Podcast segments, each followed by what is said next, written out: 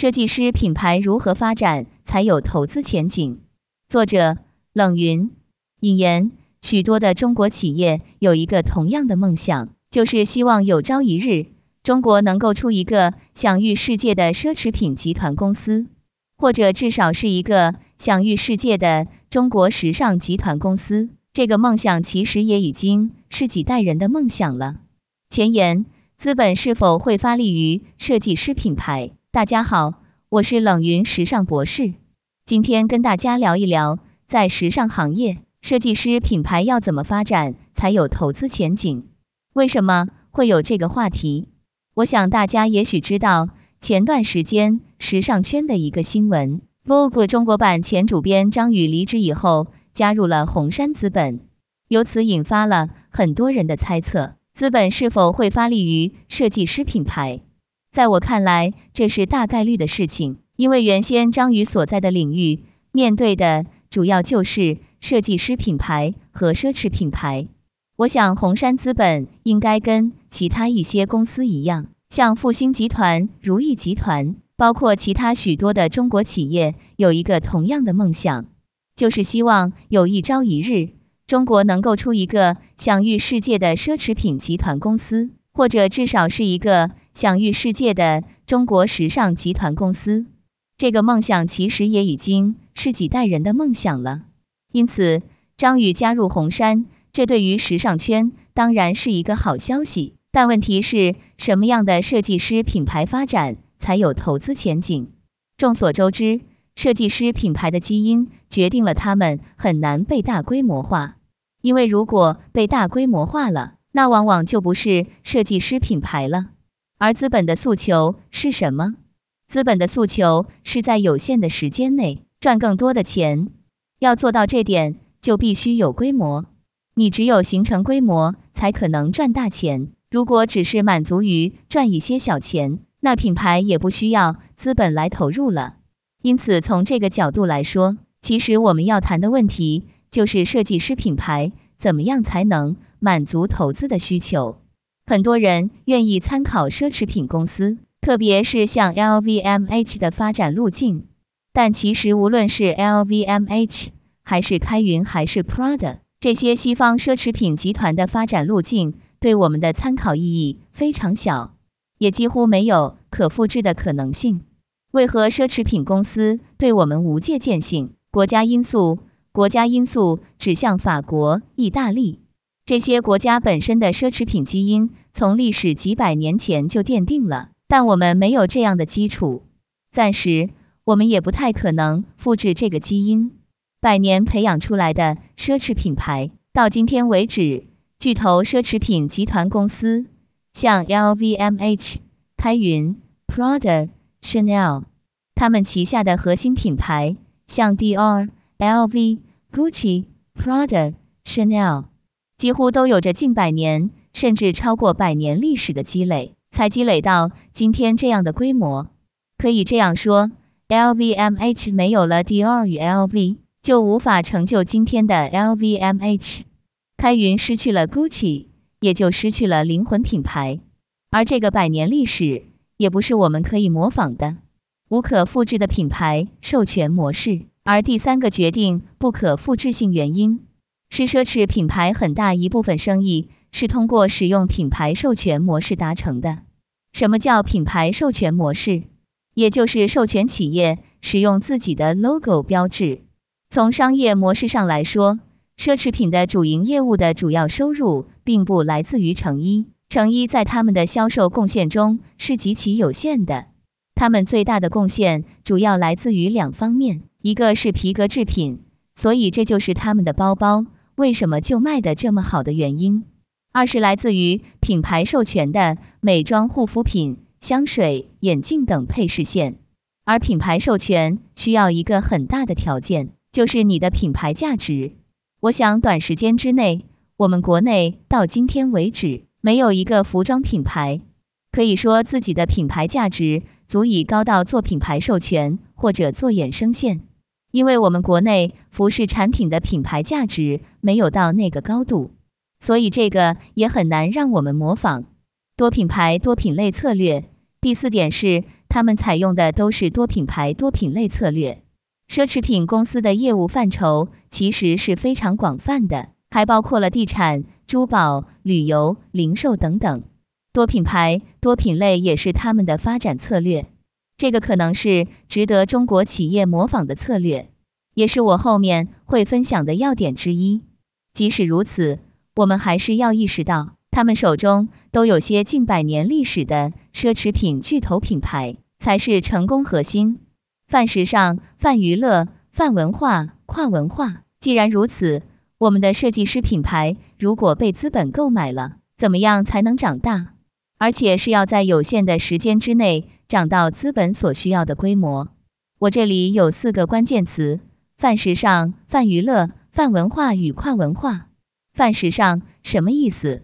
首先，我们从人的角度来看，设计师品牌最重要的角色就是设计师。设计师跨界已是大势所趋，服装设计师不一定只会做服装。其他设计师甚至非设计师也可以跨入服装做设计，这是泛时尚的第一层含义。泛时尚的第二层含义则指，时尚的内涵范畴会大大扩展，除了我们常常谈到的服装、鞋子、配饰等，美妆、家居、家具，甚至空间设计、建筑设计都可以是时尚的范畴。泛时尚的第三层含义是从投资策略角度而言。我觉得投资策略方面，我们必须不仅仅是专注在成衣，虽然大多数的设计师品牌都是成衣，而这一点我认为可以模仿奢侈品集团公司的发展多品牌多品类。多品牌是非常容易理解的，比如说你可以聚合十个、二十个，如果条件允许三十个甚至一百个设计师品牌，但是你不能只做成一个品类。像复兴、如意集团，他们其实几乎专注的都是成衣单品类。但我认为，对于设计师品牌来说，要想单单靠成衣赚钱是很难的，所以你必须要多品类。我们现在国内，包括国外，也有很多珠宝设计师、包包设计师、配饰设计师，这些设计师，我认为都值得投资，而不一定非要局限在成衣这一块。虽然成衣受到的关注是最大的，因为走秀容易吸引注意力，只有多品类化的设计师品牌才更有前景。同时，我认为如果一些资本关注在时尚方面，他应该关注的也是大时尚概念。换句话说，除了我们穿着相关的多品类，也可以关注生活方式，比如说家居，我们现在很缺少好的家居家纺类的设计师。但这一类设计师其实都应该存在，甚至于我觉得以后的建筑设计师，他的建筑也可以成为一种设计师品牌。那么包括他所做的建筑设计，它也可以成为一种消费品，只不过它是耐用的长期消费品。所以我想，资本如果想通过投资设计师品牌来达到资本对利益追逐的目的的话，就一定要走泛时尚路线。泛娱乐，大家发现了吗？今天有网红娱乐体质的设计师，在这个时代，明显要比没有网红体质的设计师要混得更风生水起。一个最明显的案例，Virgil Abloh 跟 Ralph Simons 的比较，基本我周围的人都认为 Ralph Simons 是一个很有才华的设计师，但是他自己几乎不玩社交媒体，而 Virgil Abloh 其实不是专业出身，虽然这并不重要，因为 Ralph Simons 最早也不是学服装设计的，业内对他的设计能力很是质疑，更有的人质疑他习惯于抄袭。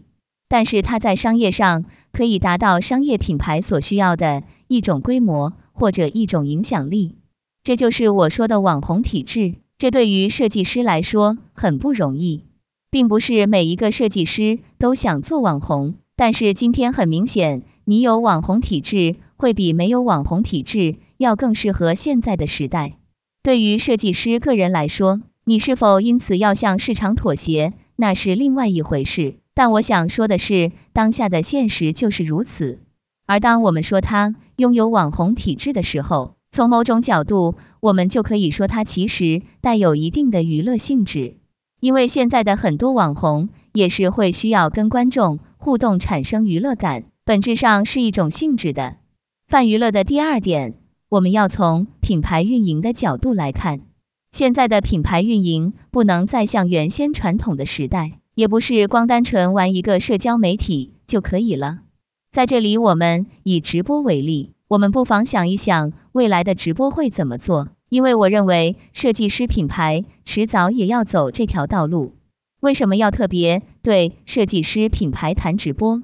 因为到目前为止，大多数人都认为直播是不适合中高端品牌，不适合设计师品牌，也不适合奢侈品牌的。但我个人并不这样认为。实际上，我们也看到。很多奢侈品牌现在也在做直播了，只不过他不对外宣传而已，因为他们需要保持客人的尊贵性，所以奢侈品是不太可能像大众品牌那样对外吆喝着去销售的。他们的直播都是邀请制的，所以直播并不是说它不适合中高端品牌，只是你怎么去做。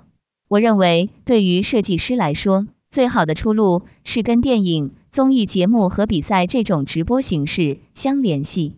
举个例子，你今天看《流金岁月》，如果主角穿的是某一个设计师的款，你还需要拿手机去搜索同款，然后你还得花时间辨别哪个是真的，哪个是假的。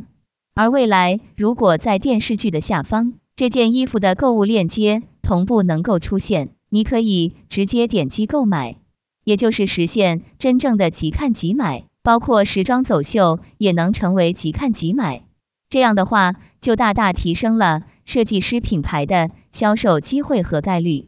我认为它未来可以跟综艺节目结合在一起，跟电视剧结合在一起，其实就是一种泛时尚、泛娱乐、泛文化的概念。这个是从品牌的角度来看，泛文化、泛文化应该还是容易理解的。时尚要卖好。本质上就是要当做文化产品卖，特别是对于高端线而言，如何为品牌赋予更多的文化价值，就是投资人与品牌都要思考的。跨文化，最后的跨文化是什么意思呢？就是说，我们不仅是接受国外的输入，也需要将产品卖到国外，但同时也需要把国外的时尚品牌融入到我们中国的体系里面。换句话说，投资人也不能仅仅看中国本土设计师的力量，也可以看国外的设计力量。这一点，我想一些资本其实已经在做了。特别是疫情给了我们资本更好的机会，所以我也相信其他人也会有类似的观点。我也相信疫情之后，中国的资本会加大对欧洲，特别是欧洲和美国一些小众设计师品牌。或者已经在衰退的一些奢侈品品牌的并购，这对于整个的时尚行业发展，我相信都是一件好事。